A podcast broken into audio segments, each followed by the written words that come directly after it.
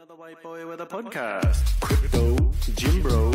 Another white boy with a podcast. Pronouns, hell no. Another white boy with a podcast. Meal prep, sports bet. Another white boy with a podcast. My dog once licked my balls. Do you want to see this? historie. Jeg skal fortælle dig, jeg kan fortælle dig en gang, det var det så, det var så sygt. Astrid, hun, Astrid, hun ødelagde mig. Så er det, vi ruller? Alright. Sindssygt. Godt. Ja, men øhm, Velkommen til. ja, velkommen til. Uh, vi dropper introen, og så kører vi altså bare en intro. Yeah. We are back. Det er kun mig og Victor i dag. Yes. Velkommen til Ufiltreret Fitness, uh, episode 3. Og velkommen hjem. Ja, og lige måde. Ja, tak. Vi har været til Frankrig. Til dem, der ikke ved det, så var der French Throwdown i weekenden. Yes. Og der var åbenbart også Functional Fitness i Aalborg. Men det har vi misset. Ja. men det kan vi snakke om. ja. Men øh, til jer, der lytter med i dag, vi skal snakke om en masse forskellige ting. Det bliver Mhm. lige sådan en, øh, en episode, hvor der er sat med meget til hul på. Men vi skal snakke lidt om French Throwdown, om Ja. øh, bare generelt programmering, drama, træning, hvem der var god, hvem der var dårlig, hvordan det gik. Vi skal snakke om Castros nye ansættelse, Mm-hmm. mm. Bossman mod Cos- øh, Castro, altså programmering, øh, hvad det betyder for sporten, hvad det betyder for dem, der er i sporten. Og så til sidst skal vi snakke lidt doping, nogle nye dopingsager og dopingkontrol i Frankrig. Og hvis Ja. der er tid, så kører vi nogle spørgsmål. Ja, tak. Det Mm. lyder godt. Og du siger, du er øm, eller hvad? Hvad har du lavet i går? Altså, jeg træner med dig. Vi lavede ja. row climbs og burpees, og nu er jeg bare øm over hele kroppen. Jeg kan ikke forstå det. Det var så fedt. Jeg lavede den sygeste word i morges. Hvad lavede du? Heavy double unders. GHD. Strict wall facing. GHD. Heavy double unders. Pause. Tre gange. Så, så sygt. Og så har jeg set, at du laver håndstand med tennisbold nu, under ja, hagen. Under hagen. Så fedt. Det fungerer ikke ærligt, så er det godt. Det bare. Nej. Men øhm, Emil, lad os høre. Vi fik jo en tredjeplads til French. yes. Er du som coach stolt, eller hvad? Så- Jeg skal lige starte med at sige, ja, det er jeg. Så det er et nej.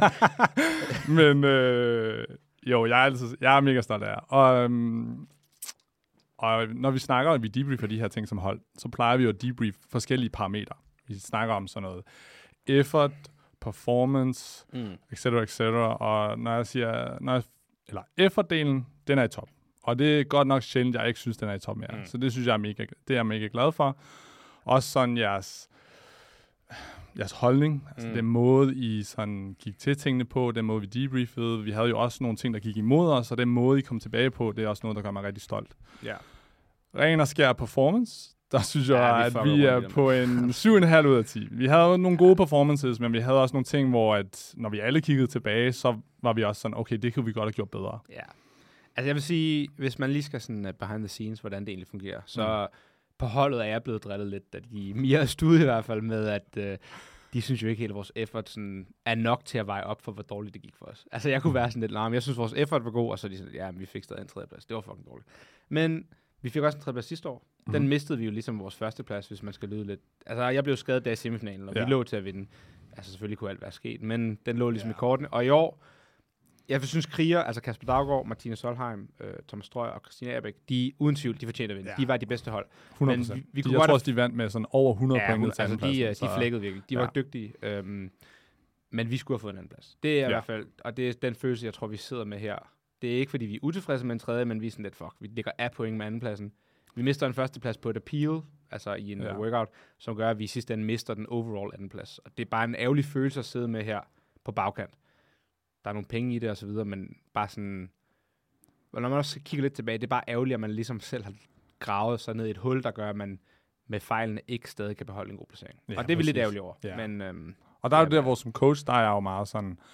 Igen, jeg synes, det der med de appeals, det var træls, og det kan vi måske snakke lidt mere om lige om lidt. mm, Og samtidig er jeg jo også sådan, ligesom igen vi har snakket om, at vi kunne også have fået den på trods af de appeals, som Præcis. vi måske synes, vi skulle have fået, eller vi ikke skulle have Ja. fået den placering for de andre appealede og så videre. og nu sidder vi folk derude, på- øh, undskyld afbryder, bare sådan og følger med sådan appeals. Hvad fuck snakker? Ja. Appeals, lige hurtigt. Det er, når man, når man føler, at der er noget i workouten, som ikke er, som det burde have været, så kan man gå ind og lave sådan en form for klage, og så kan man få den score sådan rettet til, hvad nu skulle være det rigtige. Så lad os nu sige, at du burde have lavet 100 chest to bar, og din dommer tager fejl og siger, at du skal lave 110, Mm. så kan du gå hen og lave en appeal bagefter, og få de der 10 reps trukket fra.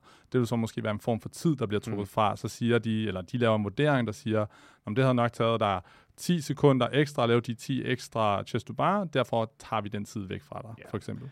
Og hele det her appeal-system, det er et fucking shit show. Altså det er sådan, ja, men appeals i, i tanken bag det er jo god. Ja, men du bliver snydt for et eller andet, vi skal ligesom prøve at gøre op for det og give dig en fair score. Mm. Og altså teorien fungerer, i praksis, det fungerer bare På ingen måde. Altså, hvordan regner man de her ting ud? Der, hvis man lige skal tage nogle øh, praktiske eksempler. Team Flex, som er mig, Stude, Mia og Astrid, vi vinder workout 1, som er en gymnastik-workout med x antal handstand push-up, chest ja. bar og så videre. Og vi vinder med, du ved... Hvor langt? Altså, det var sådan noget 30 sekunder ned Ja, til kriger, og en præcis. ekstra minut ned til næste. Der gik i hvert fald noget tid til de andre. Og så kigger vi op øh, et par timer efter på scoren, så ligger vi lige pludselig to. Så det hold, der ligger nummer 8, de har appealet og har fået deres appeal rettet til en førsteplads. Så de har taget et minut, halvanden minut af deres tid, fordi de siger, at de har lavet x antal uh, handstand push-ups for meget. Og det er måske rigtigt, de har det. Men så skal man sidde der som coach, som dommer, som appellerings hvad end de Mhm. hedder, den der titel, og sige, når en handstand push-up tager et sekund, hvis vi laver 30 for meget, så er det 30 sekunder.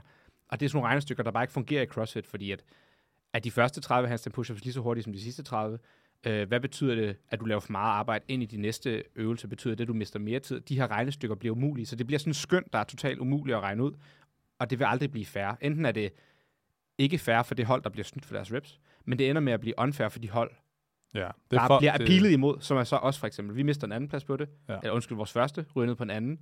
Og det gør ikke det store, men i sidste ende lå vi af point med det hold, der fik andenpladsen overall. Og de fem point, vi ville have fået i den workout, ville jo så have givet os overall en anden plads. Ja. Så ville give flere penge, det ville give en, øh, altså flere goodie bags, øh, en anden plads, det er også bare fedt at få, og alle de her ting. Og det er sådan der, appeal begynder at blive et lortesystem. For Yes. det er ikke fair for nogen. Nej, det gør jo en forskel. Altså, det er jo Præcis. tydeligvis det, ikke? Og problemet er jo, at det er for subjektivt. Præcis. Altså sådan, at det er en eller anden person, der sidder der, hvor at øh, de lige pludselig skal beslutte sig for, jamen, hvor mange sekunder betyder de her 30 reps og så videre. Og så også, at i hvert fald til French, og der er mange ting, jeg synes var godt ved French, så dem kan vi også lige snakke om lige om lidt, men for eksempel, da vi appealer det, og Mm. skal snakke med hende damen, så ved hun ikke engang, hvad en ord er.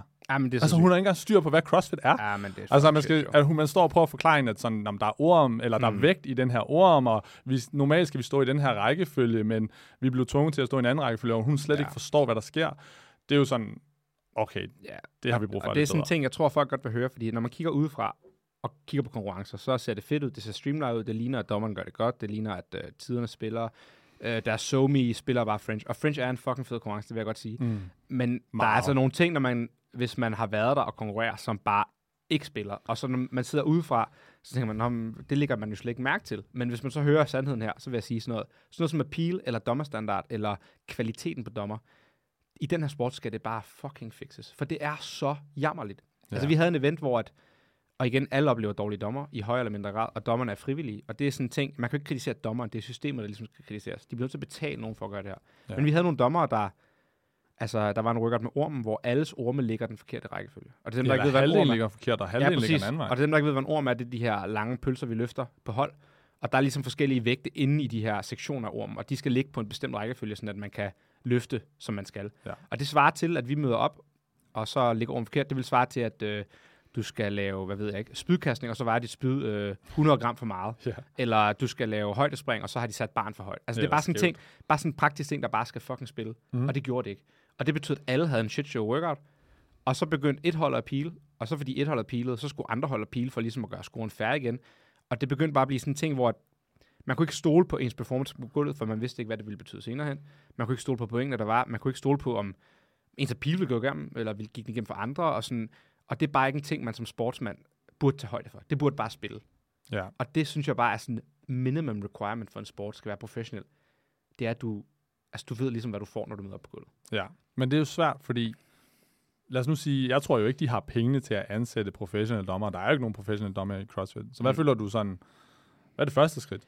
Ja, igen, det er det her samme problem, vi havde i episode 1. Vi kommer måske med alle problemerne, men ikke Ja. nogen løsninger. Jeg ved ikke, hvad løsningen er. Altså selvfølgelig, der skal jo mere... Jeg tror, der skal flere penge i sporten, og det løser Ja. mange af de her problemer. Hvis du får flere penge i sporten, så kan du få flere dommere. Det betyder, at sporten bliver mere professionel. Det betyder, at der kommer flere penge. Lige nu gider folk jo ikke investere i CrossFit, for de ser, det er sådan en shit show. Hmm. Hvis jeg sad og skulle investere som øh, et firma, ville jeg jo hellere investere i en sport, der ligesom fungerer. Jeg tror også, hvis jeg holdt en event, så vil jeg jo vide, der kommer, mine dommer bliver volunteers, eller hvad man kalder det. Så derfor skal jeg sikre mig, at den programmering, jeg laver, og den flow, jeg laver, Mm.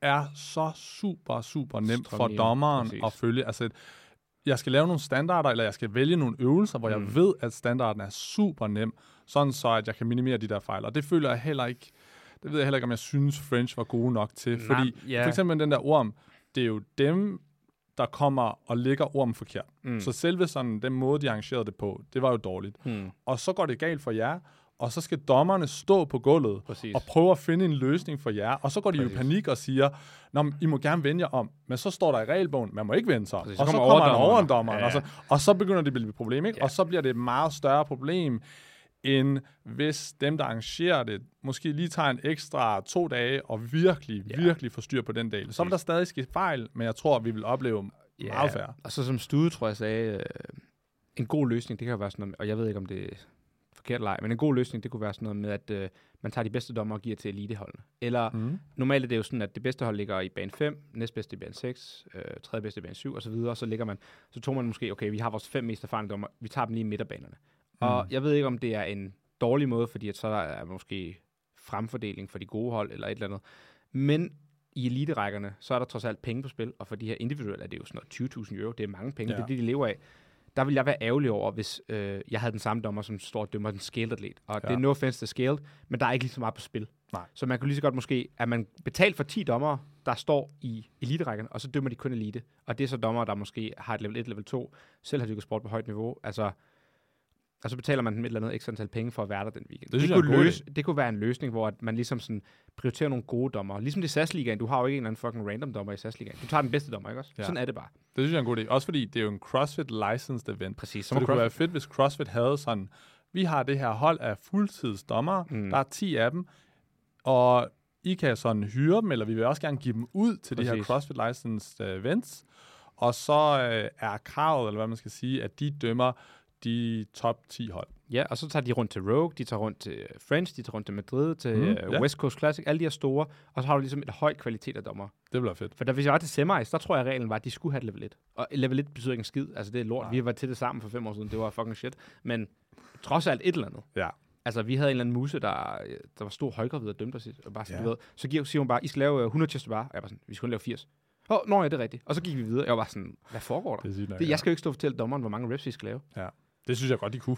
Det synes jeg sådan... Ja, det gjorde jeg jo også, men det burde nej, jo ikke nej, være nej, sådan. jeg mener sådan det der med at danne sådan et 10 hold. Ja, Det er jo sådan noget, hvor jeg føler, ikke for sådan, nu kommer vi endelig med måske en løsning til folk, at sådan uh, CrossFit kunne lave det der. ja. Og, og Også 10, 10, 10 det er jo dommer, det er jo ingenting. Ja, og så kunne de også være der til alle semifinalerne og så Ja. videre, så vi men også havde noget, hvor det sådan, okay, de her 10 mennesker, de skal bare have styr på det, og så behøver man ikke være sådan irriteret over, at den her random dommer fra et eller andet sted, øh, Præcis. så er der noget øhm, Og dommeren vil have et kontinuitet. og dommeren vil have en incitament til at gøre det godt, fordi lige pludselig, Nå, du er en af de 10 dommer. Ja. Man ved, hvem de er.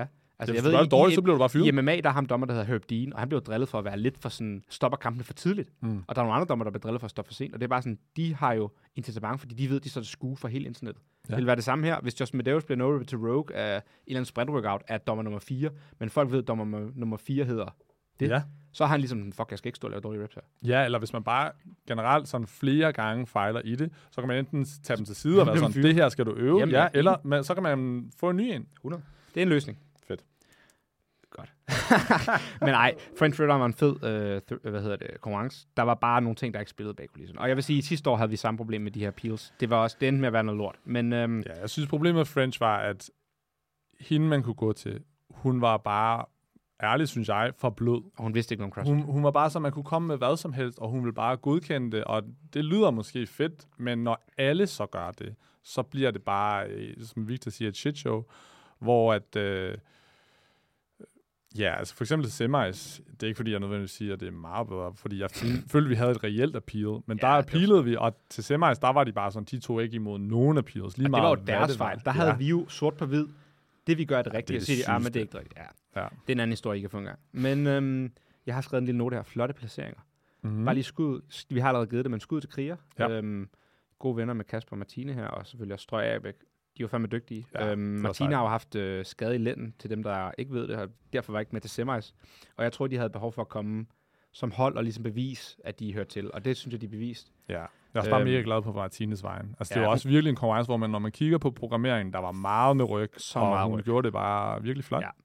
Ja. Øhm, så tillykke til dem førstepladsen, hvis I ser dem øh, til en københavnere. Giv dem, ja, sig lige tillykke. Jeg synes sgu, de var dygtige. Og bare sådan, altså Agerbæk og Thomas, fuck, de er gode. Og det er Altså- no, no offense til Kasper og Martin, men fuck Agerbæk og Thomas er gode. Det er helt sygt. Ja. Og Altså, når Kasper- man, når man laver et kompleks, der hedder et uh, power clean, power clean og en thruster med 131 kilo, altså det er Thomas nu, så, øh, så er man legit. Han er legit. Og Kasper, du ved, han imponerede mig så meget i den der. Der var en workup med 100 double unders, 20 sandbag cleans på 150 pund, Ja. øh, 15 burpee double jump over, hvor jeg tror, han var Den hurtig- hurtigste den hurtigste fyr på banen. Ja. Ja. Altså 20 unbroken cleans på den vægt der. Det er så imponerende. Ja. Så skud til dem. Øhm, vi har Alberte i scale-rækken, Mhm. mm-hmm. der fik en femteplads. Ja, Fucking nice. Tillykke til Alberte og Emma, hendes storsøster, i Ja. ja. elite-rækken, der bliver nummer 15 måske, 20. nummer 28, men det 28. er altså også bare en sindssyg række. Hun er op Ja. mod games-atleter. Præcis. Og jeg en tror, masse. fik tre top 10 placeringer. Ja. Og øhm, hendes første øh, internationale elitekonkurrence, ja, jeg. føler, hun er sådan en talent, der bare er Ja. ved at øh, virkelig... Så det er dem derude, der Ja, ja, leder det efter godt. en tredje pige til deres hold, eller anden pige til deres hold næste år. Så skal man måske hive fat i Emma. Hun bliver dygtig om nogle år. Ja, det må man sige. Øhm, Kasper Gammelmark. Gammel Jo, det er nummer godt, 4 mand. eller 5. Ja. Ja. Fuck et skur. Den gamle CrossFit-mand Bro, kommer han er bare øh, tilbage han igen. vinder tre events, får tre andenpladser. Jeg føler næsten, vi vil sige, hvem han er, fordi jeg tror legit, at der er nogle folk derude, der ikke ved, hvem Kasper Gammelmark er. Altså, old legend for Roskilde. Øh, han er ikke gammel, men han, er bare, han har været til Regionals hvad, fem gange eller sådan noget. Ja, været til Games Han har været gang. i gamet i lang tid, Ja. og sådan, jeg føler, han var, han var i gang, før jeg startede, som var sådan noget 10 år siden. Ja. Og så, der var han allerede der, var han mega god, og var til regionals, og så føler jeg, at han har forsvundet lidt i et par Ja, år, eller tror, man har han, ikke hørt så han meget har fra åbnet sit gym i Roskilde, og jeg tror, han Ja. er træt med arbejdet og åbnet sit uh, Roskilde CrossFit. Ja. Og så har han lige taget et år eller to, hvor han bare har kørt styrkecyklus. Han og er han er blevet et fucking skur. Og han er helt glat. Han er meget glat. Han har ikke været hårdt Ikke rustet. et hår. Jeg tror, han er helt glat over det hele. Han er meget glat, men øh, flot mand. Og Ja. fucking god. Altså, han vandt clean jerk eventet. Og altså, det er mod Enrico Sena, øh, hvad hedder han? Enrico Sioni og Georgios Karavacis og Jan Finkelberg fra Tyskland. Altså, nogle Ægte gigaskuer. Ja. Ja. Og han vinder de her events. det er sygt. Altså, han vinder... Øh, og Sandbag-eventet. Jeg tror også, han vandt også den der øh, Eco-bike ind i box Ja, ja, ind i tunge front. Fabian, ikke Fabian Benito, ham der, Tommy, Tommy øh, reserven for New Shortcuts, han var jo også med. Altså nogle ja. Af de her barbell-specialister. Mm. Altså han flækkede dem. Så Han det godt. Kasper, Ja. sygt flot. Jeg var så imponeret. Og kommer tilbage her efter to år og bare konkurrerer. Og, Ja, tager en fjerde plads. Det var sygt. Præcis. Hvem har vi ellers øh, med? Einstein, en færing på oh, Team The Nordvest. Man. Gammel øh, 49-årig master. Ja, Får en tredjeplads. Første konkurrence i seks år. ja. Så flot. ja men det var virkelig fedt. Og så har vi Vera.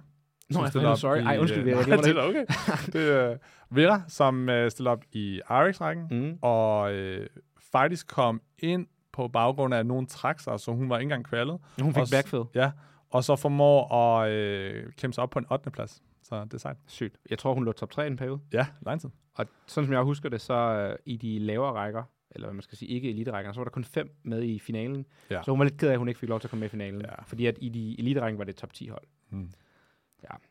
Men Men flot til Vera. Også igen, vi- første sådan rigtig store, jeg tror hun har haft Liège og nogle andre, men første rigtig store sådan, Ja. konkurrence. ja, og man skal Og- ikke undervurdere sådan tre dage, mand. Det er lang tid. Ja, og der kan vi jo snakke om programmering. Det var altså volumen for de individuelle. Ja. Ja. Er du gal nogle workouts? Vi kan ikke Ja. gennemgå dem alle sammen her, men øhm, hvis man selv går ind på French Throwdowns øh, Også Instagram, bare for jer, følger også på Teams. Ja, jeg, synes, shit. jeg synes også, det var fedt. Altså Stud og Mia Astrid, de var wrecked dag. Efter dag et. De vågnede bare alle sammen. Dag, i dag, vi sidder i dag i bilen, alle vågner. Ingen er glade. Alle er bare sådan der. Der var helt stille. Vi skal tidligere op. Vi skal lave morgenmad. Der var helt stille den første halve time. Ingen gider øm. Ja, alle var fucking Det er den der, hvad- man ved, man er virkelig, eller man bliver presset næste dag, når efter workouten 10 minutter, er man allerede. Ja, jeg tror, Så var man øh, sådan, vi havde en workout, sådan en sprint workout, hvor Stud virkelig var god. Det var tunge front squats, box jumps, og så slutte af med en sprint på cykel. Jeg har aldrig set Stud være. Altså straight up, jeg tror, han sådan, han var død nær der. Han lå bare i 10 minutter helt hvid, og du blev nødt til at skælde ham ud og sige, du skal have carbs nu, Ja. og du skal ikke være, have det tage dig. Du skal ikke af dig det, er det der meme med ham der, Leon Edwards, der sparker Ja. ja. ham i hovedet. Don't feel sorry for yourself. Ja, det var sådan, han var helt hvid i ansigtet. Fuck, det var sygt. Ja, han gjorde det så godt. Ja, det var Det- virkelig flot. Og øh, ja, igen, vi er tilfredse med vores tredjeplads. Ærgerligt, vi ikke fik en anden, men Ja. øh, igen, jeg, jeg vil sige, hver gang vi stiller op, vi er tit på podiet. To gange tredje til French. Hvis du har sagt det til mig for nogle år siden, hey, I et hold, der kommer på podiet, når I stiller op internationalt. Præcis. Consistent. Så havde jeg været sådan, det ville jeg være tilfreds med. Ja. Nu sidder man jo bare ved ønske, det var højere. Men når man kigger tilbage på sine gamle mål, så er jeg virkelig tilfreds ved det. Ja, og ligesom jeg var ved at sige før, sådan uh, helt i starten, det der med, at jeg synes, ja, vi burde have fået den på, i forhold til det der peels, mm. Men jeg kigger også tilbage og synes, at hvis vi havde performet, som Præcis. I kunne, så ville vi også have fået det, selvom de der peels ikke var der. Præcis. Og det gør også lidt, at jeg er sådan, okay, jamen, så har vi også noget, vi skal arbejde på, og vi Ja. skal ikke bare stå og være sure på Og dommerne. det er det, der er sjovt med vores hold som Team Flick, og til dem, jeg følger, er, at vi sådan, det svære ved hold er, at det gør ikke så meget, hvis alle fucker op i samme workout. Fordi så har du ligesom, en dårlig event. Det, der skete for os den weekend, det var, så ville jeg have et dårligt event, men de tre andre havde et godt event. Og så ville Stud have et dårligt event, mens vi andre tre havde et godt. Så ville Mia have et dårligt, og så videre. Sådan, vi ramte dem lidt forskellige, og så får man ligesom bare nogle dårlige events i træk. Ja. Og det er ikke, når jeg siger dårligt, så er det, at vi måske får en 6. 7. plads. Og det er for os, når man kæmper for toppen, det der Ja, er dårligt for os, hvor vi nok. kæmper... Øhm, men igen, vi var også gode, men når vi viste, der var teamwork, vi orme-workouten øh, gør vi det rigtig godt på. Ja. I Ja. sidste finale vinder vi stort, eller ikke stort, men vinder den i hvert fald med Mhm. DT. Men det viser også det der med, at det, der sker ved CrossFit HQ, det begynder også at florere ud det i... Øh, ja, fordi at... Du tænker programmering, eller Jeg hvad? tænker programmering, fordi at vi har jo snakket i tidligere episoder, det her med, at Bosman, han kan godt lide at programmere sådan workouts med sådan en flaskehals. Altså Hvor det vil sige, at der er Enig. en del af det, hvor at øhm, hvis man ikke kan det, så er det næsten bare lige meget med alt det andet. Ja. Og typisk set, når vi kigger på sådan Castro, så har han programmeret noget, hvor at sådan, der er ikke sådan en øvelse, der ødelægger det for, øh, for sådan alle. Det er mere sådan, at man kan måske hjælpe hinanden, hvis man har hold, eller at repsene er lave nok til, at det bliver mere sådan et kardiovaskulær, Mm, mm, lavere mm. kapacitetsform for test. Og der synes jeg jo, at det kunne vi også se her til French. Ja, der var at- meget relay-stil, og hvis du ikke kunne, så sad resten holdet fast. Ja, også bare på nogle af de andre workouts. Det der med sådan, at allerede bare fra sådan sidste år, der følte jeg, at vi var til konkurrencer, hvor at I som Flæk gjorde det rigtig godt, fordi workoutsene var på en måde, der gjorde, at hvis man var et godt hold, Mm. så kunne man hjælpe hinanden, og så kunne man få en god placering. Hvor nu er det lige pludselig blevet sådan, at de er meget sådan, jamen alle skal lave præcis Ja, det samme, og det betyder nemlig, ligesom vi oplevede her til French, at hvis der er en, der ikke kan det, jamen, så er det jo dem, der trækker ned, versus at de andre kan gå ind og hjælpe dem. Ja. Og det er jo sådan en frustration, som for eksempel Astrid har, som øh, uden tvivl er Astrid den bedste beholder til sådan noget mos, hvis man skal kalde det det. Altså, ja. Forestil dig low skill arbejde, der ikke kræver noget øh, tankegang. Du skal bare ligesom bruge din krop til at mose. Der er. Ja. Astrid den bedste. Og når hun så bliver sat sammen med sådan en som mig, vi skulle for eksempel lave 60 front squats, eller hvad hedder det, sandbag, squats. bear holds, uh, squats, efter vi havde noget bear hug holder maskine. Og jeg kunne bare ikke følge med. Og hun går fra workout med en frustration, og jeg er sådan, jeg fik ikke lov til at vise, hvad jeg kunne, og de andre holder mig, eller Victor holder mig ligesom nede. Ja, Og det er sådan, hver workout har ligesom en af de der steder, hvor at, hvis man er god til det, får man ikke lov til at shine. præcis. Og det er synd. Ja, ligesom Øhm. de der, der var også nogle tunge double dumbbell clean and jerks. Perfekt for stud, Mm. perfekt for Astrid. Du er heller ikke øh, sådan dårlig til dem, men de er bare tunge for Mia. Mm. Og så igen, programmeringen er på en måde, hvor det er sådan, at alle skal lave 12 hver, og det skal de bare gøre tre gange. I stedet for, at man måske sætter det sammen på en måde, Ja, så hvor... At, Astrid kunne lave 16, og Mia laver 8. ja, præcis. Ja. Og det er jo sådan lidt, når man diskuterer programmering, hvad er teamelementet? Jeg synes jo ikke, det her relay-stil fungerer som hold. Du kan godt have en relay-workout, ja. Ja. men vi havde alligevel ni workouts her. Jeg vil sige, 3-4 af dem var meget individuelt baseret. Ja. Ja. Vi har et maxløft, vi har et, to, tre, tre relays, vi har et Yugo Igo. Det er lidt 5 ud af 9. Ja. Så har vi to orme-workouts, det er teamwork trods alt. Vi har en synkron workout med kettlebells, det er 3. Og så har vi to mands synkron med sandbag. Ja. Så der var mere ikke teamwork, end der var teamwork ja. Til en teamkonkurrence. Og vi kan også se på placeringerne. Ja. Når der er teamwork, så er det bare første eller anden plads. Ja. Når det ikke er teamwork, Og det er så er sjovt, de der øh, individuelle færdigheder, de... Der var et hold, dem der blev nummer 4, de vandt vist fem workouts. Ja, Og øh, Åh, når det, det var, var individuelt, arbejde, så ownede de. Altså, de var så gode. Det ja. var bare fire de gode havde atleter, sat, fire førstepladser. jeg tror fem faktisk. Sindssygt. Men når det kom til Orm, de fik to sidste pladser på Orm, for de ja. Kunne bare ikke arbejde sammen. Og det synes jeg er meget sigende om programmet, at hold, der ikke tydeligvis kan finde ud af at arbejde sammen, kan få så høj en placering, ja. Og så mange event wins. Det siger noget om, at der er et eller andet galt med programmet. Og det er ikke bare fordi, at de er sådan, åh, de er lidt dårligere end de andre. Var det De ikke, var- var, sagde du ikke til opvarmning, at de cleanede orm og stod Bro, hver deres retning? de var så dårlige. I finalen, de ligger nummer to ind i finalen. De får en sidste plads i finalen. Med sådan noget, de bliver timecappet på DT. Altså, jeg tror vi var tre gange hurtigere end dem. Kasper, dem var to-tre gange hurtigere end dem. Det var jammerligt. Det var vildt. Og i nogle af de andre workouts, der rullede de os. Altså, de var sådan... De var sådan tre minutter foran ja, det var helt de sygt. andre. Det var helt sygt. Så ja, men Ja. det, ja, det leder måske lidt videre til næste øh, emne her. Vi har noget, der hedder Mhm. Boss og Castro. Uh. Og det er jo egentlig, vi vil snakke om Castros genansættelse, men vi skal jo egentlig også snakke om Castros og Bosses programmeringsforskel. Ja. Men skal vi lige starte med at sige, at Castro's back. Castro is back. He's back. Ja, kender det meme med Voldemort der, hvor han kommer ind i ministeriet for magi, og så står ham der Finch der, og så, oh, he's back! He's back. Ja, det er ligesom, Det er nu. Castro er tilbage. Ja. Og Castro er gået fra en, at gå fra at være sports director til at blive fyret, til at være affiliate manager, eller affiliate head of affiliates. Og nu er han så både head of affiliates og head of sport Sygt, and mand. games. Han har bare overtaget det hele. Så nu er han blevet Castro, undskyld, nu er Castro blevet Bossmans chef, Ja. Hvor at, øh, det er et gamle rolle, der er tilbage. ja. Castro, øh, Nu er han et skridt under CEO, er han ikke det? der er ikke en CEO, der er en interim CEO nu. Så det er bare Castro. i, sådan som jeg forstår det, så er Castro the big guy nu. Men der er jo et board of directors, som er sådan nogle invest, eller board of investors, Okay. som jeg slog op i går. Spændende. Og det er bare fire, du ved, random. Den ene har arbejdet for Kellogg's, og den Okay. anden er en eller anden farmer dude. Det er bare nogle dude, der poster penge i, og ligesom vil have, det vokser, som er ligeglade med sporten. Ja. Så det er ligesom dem, han står til ansvar for. Øh, men Bossman har jo ligesom været øh, games director nu, og bestemmer games. Og det gør han i, i teorien stadig. Han er stadig games director. Men fordi Castro er head of sports, eller hvad det hedder, så bestemmer han i sidste ende over Ja. Bossman. Og vi ved ikke, hvad det betyder i detaljerne, om han kan bare gå ind og overrule og sige, at din workout er dårlig.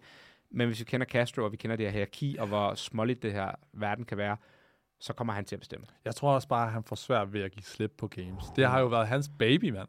Det var jo ham, der startede det, og Præcis. i hvad, 10 år eller et eller andet, har ført det frem. Ja, og det vi ligesom skal snakke om, det er, hvad betyder det for sporten? Hvad Mm. betyder det for programmeringen? Og en ting, jeg har som en anke, når folk bare siger, at Castro er tilbage, det bliver godt. Da Castro var der, var der så meget kritik. Mm. Altså folk havde et workout, folk havde et open og så videre, men folk gik tilbage med nostalgi og romantik og tænker, ah, det var fucking godt. Der har været så meget shit med Castro. Ja. Så bare fordi han kommer tilbage, det kan godt være, at det bliver lort igen. Altså, jeg hælder mere med, at det bliver lort. Men der er igen, der er CrossFit som sport, og der er CrossFit-miljøet. Og vi skal Ja. ligesom kunne adskille de to. Og jeg tror, det er dårligt for begge. Okay, hvad, Hvad tror synes- du, det betyder for sporten? Jeg tror for sporten, det vil betyde... Jeg synes jo, Bossman, når vi snakker om, han har be- Games-programmering kunne jeg godt lide individuelt. Men Mm. igen, som du siger, han bevægede det mere hen mod det her med, at der var et bottleneck. Ja. Nu er vi meget fokuseret på teams. For teams er det noget andet end individuelt. For jeg føler som individuel, det der bottleneck-princip, ikke helt det samme. For der skal du ligesom altid gøre det selv. Hvor på teams, der kunne du få nogle andre til at hjælpe. Ja. Men individuelt, der, jeg synes, det var fedt det her med, at der kom flere skills. Der var mere fokus på gammeldags gymnastik. Hvis du læser de her 100 words, fitness in 100 words, han har ligesom taget nogle af de elementer. Du skal kunne lave en pirouette, du skal kunne lave et split, du skal lave et backflip, du skal kunne clean jerk tung, du skal kunne løbe, bevæge vægt. Alle de her ting, hvor jeg føler, med Castro havde man lidt idé om, hvad CrossFit egentlig indebar. Der var Ja. et løbeevent, der var et cykelevent, der var et eller andet OCR-event, der var en tung barbell sammen med noget kondi, der var tre klassiske CrossFit workouts, og der var XXX. Du kunne ligesom sådan ja. lave games, uden at vide, hvad games var. Med Bossman, der synes jeg, der kom mange nye elementer, som ligesom har givet et frisk pust. Jeg kan huske nogle af de skills, jeg lavede, da jeg startede CrossFit, er jeg gået tilbage til at prøve at lave nu, fordi at med Castro fandt vi ud af, at det giver ikke mening for mig at øve handstand. Det kommer ikke. Ja. Men nu er jeg sådan, "Nå, men nu kan jeg lige så godt øve de her skills, for det kan være, de kommer. Mm. Og det synes jeg har åbnet lidt op for en ny form for træning. Og det synes jeg har været rart. Det har givet, i stedet for at man bare kun skal lave klassisk, de samme fem elementer. Der er ligesom noget nyt. Men jeg synes også, at han er gået væk fra CrossFit, som vi kender det. Ja, det, er blevet meget. meget. det er blevet meget sådan, du ved, nu har vi en løbe-workout, nu har vi en gymnastik-workout, nu har vi det. Det er ikke CrossFit, det er en functional fitness. Ja. CrossFit skal i princippet alle workouts, synes jeg, i min holdning, skal workoutsene være CrossFit. Det skal ikke være en workout, der er biased mod det andet, og den anden er biased mod det, det der, og den tredje er biased mod det. Der burde være 10 workouts, der ikke har noget bias. Ja. Og det er umuligt at lave, men det er essensen af CrossFit. Hvis du er god til CrossFit, så skal du gøre det godt i alle workouts. Det skal ikke være sådan, at specialisten gør det godt i workout 2, og gymnastikspecialisten gør det godt i workout 3. Det ja. burde være den generaliserede, der gør det godt i alle. Ja, det er jeg enig i. Jeg synes også, jeg sad også lige og kiggede på games sidste år, hvor at Bosman jo også programmerede. Og jeg synes faktisk, indtil videre, jeg synes, han har skudt ved siden af med de her semifinaler. Hmm. Men når jeg kigger på de der workouts til games sidste år, der var jeg også bare sådan, åh, de her, de er faktisk ret fede. ja, jeg synes det var Altså, der var mange sådan, ikke nye elementer, men også meget CrossFit. Altså også det der med sådan, så er der cykling, men så er der alligevel også bare sådan chest to bar, toast to bar indover, og det havde en betydning og så Mm. videre. Og, og sådan, ja, så jeg synes, han har gjort det godt. Som sagt, vi har haft kritik på semifinalerne, og dem kan folk høre i episode 1, hvis de Mm. vil det. Men Ja, men Simmers havde tydeligvis det her, hvor der bare var bias. ja. Hvis du var stor, så havde du bare en fordel. ja og der Og gik det er han ikke for det, der- meget derovre. Ja. Og han skal lige tilbage til lidt mere i midten. Ja, og jeg synes altid, når jeg kommer med det argument, så siger folk til mig sådan, nej, men det er da okay, der er en workout, hvor det er okay at være stor, fordi så den næste workout er okay at være lille. Hvor jeg bare sådan, det er jo slet ikke mening. Det er meningen, at der skal være to workouts, hvor der er ingen fordel at være lille eller stor. Ja. Forstår du, hvad jeg mener? Mm. Altså, for eksempel, lad os kigge på den mest kritiserede workout. Det er nok den her pegboard, øh, double under variation og gå på hænder til games. Mm. De skal lave en pegboard, så skal de lave single under, så skal de gå på hænder. Så næste runde skal de lave legless pegboard, øh, triple under, whatever det var. Ja. Ja. Du ved, det er kun gymnastik. Og så er det bare sådan, så har du bare en workout kun med gymnastik. Ja. Og det synes folk er sådan, "Nå, men så er det okay, for så kommer der en vægtløftningsworkout senere. Der er jo sådan, det burde jo være blandet altid. Ja. Og det, jeg forstår godt, at logistikken og alle de her ting er svære. Men essensen af CrossFit er, at alle workouts har ikke noget bias og har lidt af det hele. Og det er umuligt at lave, men det her med, at du så bare har single modality, altså en workout kun med løb, eller en workout kun med orm, eller en workout kun med barbell, det, op, det fordrer folk til at være specialister, for du får flere point af at få en første og en sidste plads, end du gør at få to midterplaceringer. Ja. Så hvis der er 20 i et felt, og jeg får en førsteplads og en 20. plads, eller jeg får to 10. pladser, så har jeg flere point i sidste ende ved at have en første og en 20. plads, end to 10. pladser. Ja. Og det fordrer jo folk til at træne som specialister. Så vi har atleter som Jimmy Harris, der er sygt god til at løfte og være eksplosiv. Så kan han få fem event wins på en weekend, og få en masse dårlige placeringer. Men i sidste ende ender han som en top 10 atlet. Ja. Ja. Selvom han ikke er en top 10 Og atlet. får nogle Hvis- rigtig dårlige placeringer. Ja, og det er jo ikke det, CrossFit handler om. CrossFit handler om at være Justin Medeiros, der bliver top 5 hele tiden. Og Ja. ingen event wins. Ellers så skulle de gøre, ikke for at hive det tilbage til French Throwdown, men der havde de også nogle sådan isoleret test. Der var en 1000 meter ro for tid, der var Mm. en L-set, og det de så gjorde, det var, at de var sådan, okay, jamen, det er jo specialisten, der kan vinde så derfor så giver vi kun 50 Ja, point for det er det, en god løsning. og Enig. vi fører det direkte ind i noget andet. Præcis. Det synes jeg var, det kunne de godt på en eller anden måde inkorporere ind i games. Jeg ved ikke helt, hvordan de øh, skulle gøre det, men For klargøre det, Emil siger, så er det sådan, når han siger isoleret øvelse, så var der en, en øh, det vi sagde var en 1000 meter ro for tid. præcis. Så det er Og det her var der- single modality, som ja. Jeg snakker om før. Altså, normalt, hvis du skulle lave 1000 meter for tid, det er lige meget, hvor god form du er det er den største, der vinder. Fordi på det her niveau, Ja. som vi snakker om, top 10, top 20, de er alle sammen lige gode. Så hvem der vinder ro-eventet, det er ham, der er størst. Ja, hvis du er 2,5 meter, så vinder du bare. Du vinder over, præcis. Og så er der det her L-set, der giver det så mening at være lille. Og mm. det de så siger, jamen for ikke at gøre den her bias for stor en forskel, men du får 100 point, så kan du kun få 50. Og du går direkte ind i næste workout. Så hvis du roede sygt hurtigt og vandt dine 50 point, så bliver du straffet på din efterfølgende workout, ja. Som jo kunne give 100. Så der vil det være bedre at få to midterplaceringer. Fordi så vil du i sidste ende få flere point. Ja. Og det synes jeg er en rigtig god løsning. Hvis du Mm. vil programmere single modality, for eksempel til semis, vi skal lave clean and jerk, eller bare cleans, Ja. så får vi kun 50 point. Eller det er 50 point ind i en workout. Ja. Det er en rigtig god løsning. Det kunne være fedt. Og jeg forstår ikke, at det ikke er mere implementeret, for det er så nemt. Det betyder, at French havde 12, worker, 12 scorede events. Ud. Det er 9 workouts, 12 scorede. Jeg er ikke i tvivl om, dem, der var på, det var de tre, der fortjente at være på det. Enig. Og nogle gange, der sidder man efter en konkurrence med seks events, man sådan, åh, fortjent de at være der. Ja, også fordi, når man tester på den måde, så kan man jo nemlig komme op og få 12, ja. og Ja. det er jo sjældent, man kan få så meget, quote unquote, volumen. Præcis. Men fordi det bare er sådan isoleret, så, er det bare, så kan det bare lade Så sig gøre. Og jeg tror ikke, der er nogen tvivl. Jo, måske sådan Kasper kunne godt have været på det, hvis han ikke havde fucket op i sin handstand workout. Men igen, han fuckede op. Ja. Og jeg synes bare, det er fedt, at der er 12 scorede events på tre dage. Normalt, mm. Vi har brugt tre dage til på at lave seks. Jeg lavede sådan noget fem minutters arbejde den weekend. Det var spild af tid. Ja. Forstår du, hvad jeg mener? Mm. Ja. Det, øhm, så det med programmering, jeg ved ikke, om Castro kommer til at gøre det bedre end Boss. Vi ved i princippet heller ikke, om det kommer til at betyde, at Castro tager over. Nej. Men hvis vi kender det her, Castros magt fra før, jeg tror, det kommer til at have en rigtig stor betydning. Ja. Så vi vil gå mere tilbage til, hvad vi kender.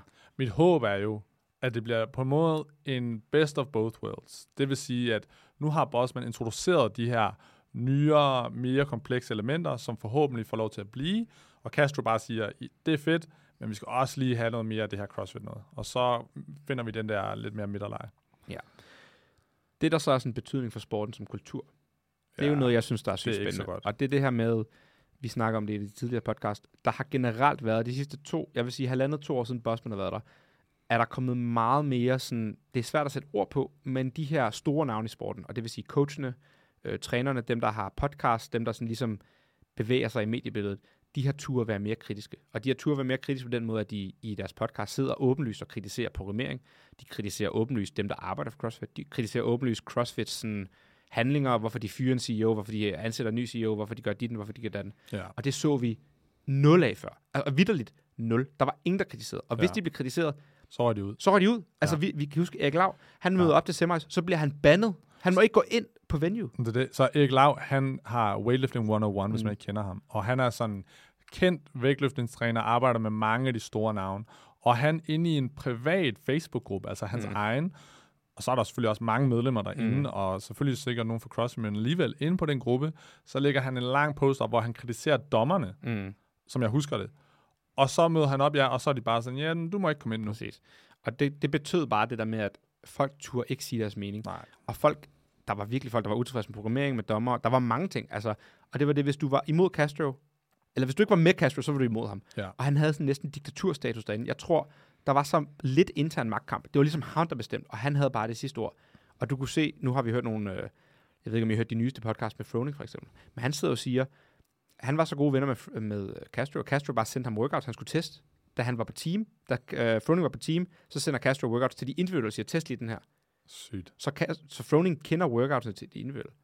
Og så siger Froning, jamen selvfølgelig sagde jeg dem ikke videre, men jeg er bare sådan lidt, bro, du har Ja. 10 atleter, der skal til games. Selvfølgelig, Hvad? det kan godt være, du ikke siger, at de skal lave heavy DT, men så går du hen og siger, øh, husk lige at øve DT næste uge. Ja. Forstår jeg, hvad jeg mener? ja. Og det er bare sådan, Froning er jo ikke den eneste Castro sendte workouts. Vi ved, at han fucking havde et crush på Brooke Wells og Daniel Brandon og alle de her. Så sådan, de var flotte, så synes de var lækre, og så ville han godt score dem. Eller hvad det, hvad det end var, ikke også? Selvfølgelig har de haft en Han fordel. havde i hvert fald sine favoritter. Og det 100. kunne man også bare altså, se i forhold til, i gamle dage, der lagde CrossFit meget medie ud.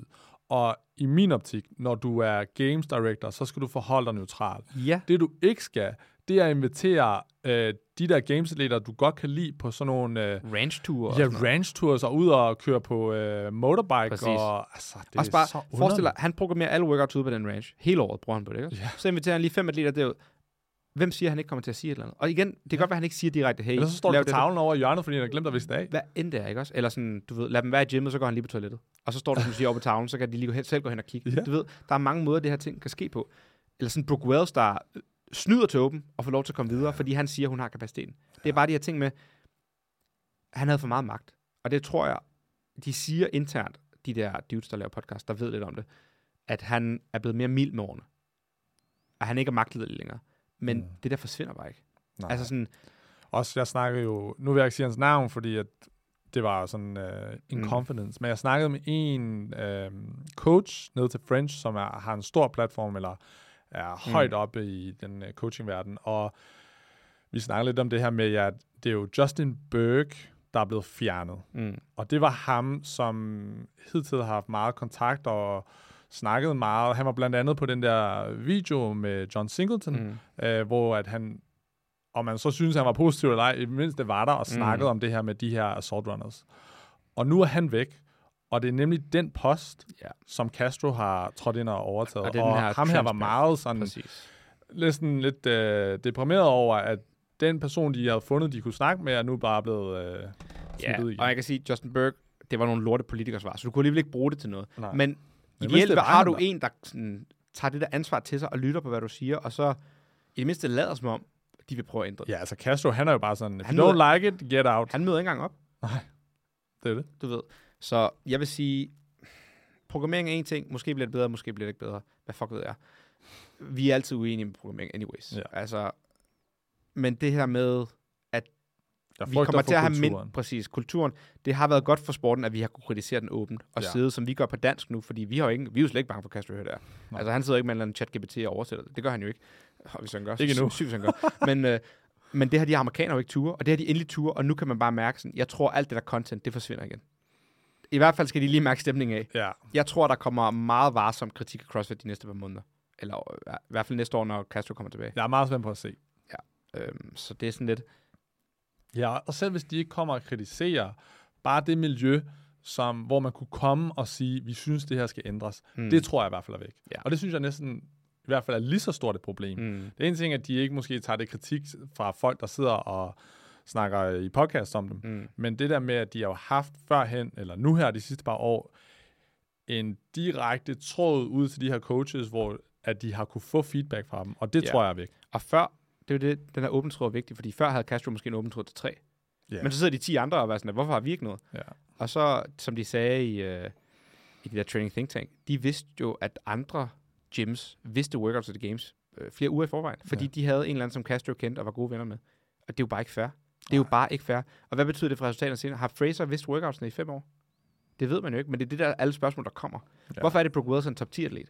Er fordi hun kender workoutsene og kan øve sig hver gang? ja. For nu, når hun ikke kender workouts, så kommer hun ikke engang til games. Det er bare... Hvordan kan du komme til games 10 år i træk, og så den gang, der skifter, den ene år, der er skifting af programmering, så kommer du ikke engang til games? Er det, fordi du ikke kender workouts eller hvad? Det er sådan nogle ting, jeg tænker sådan der, har hun bare snydt i 10 år?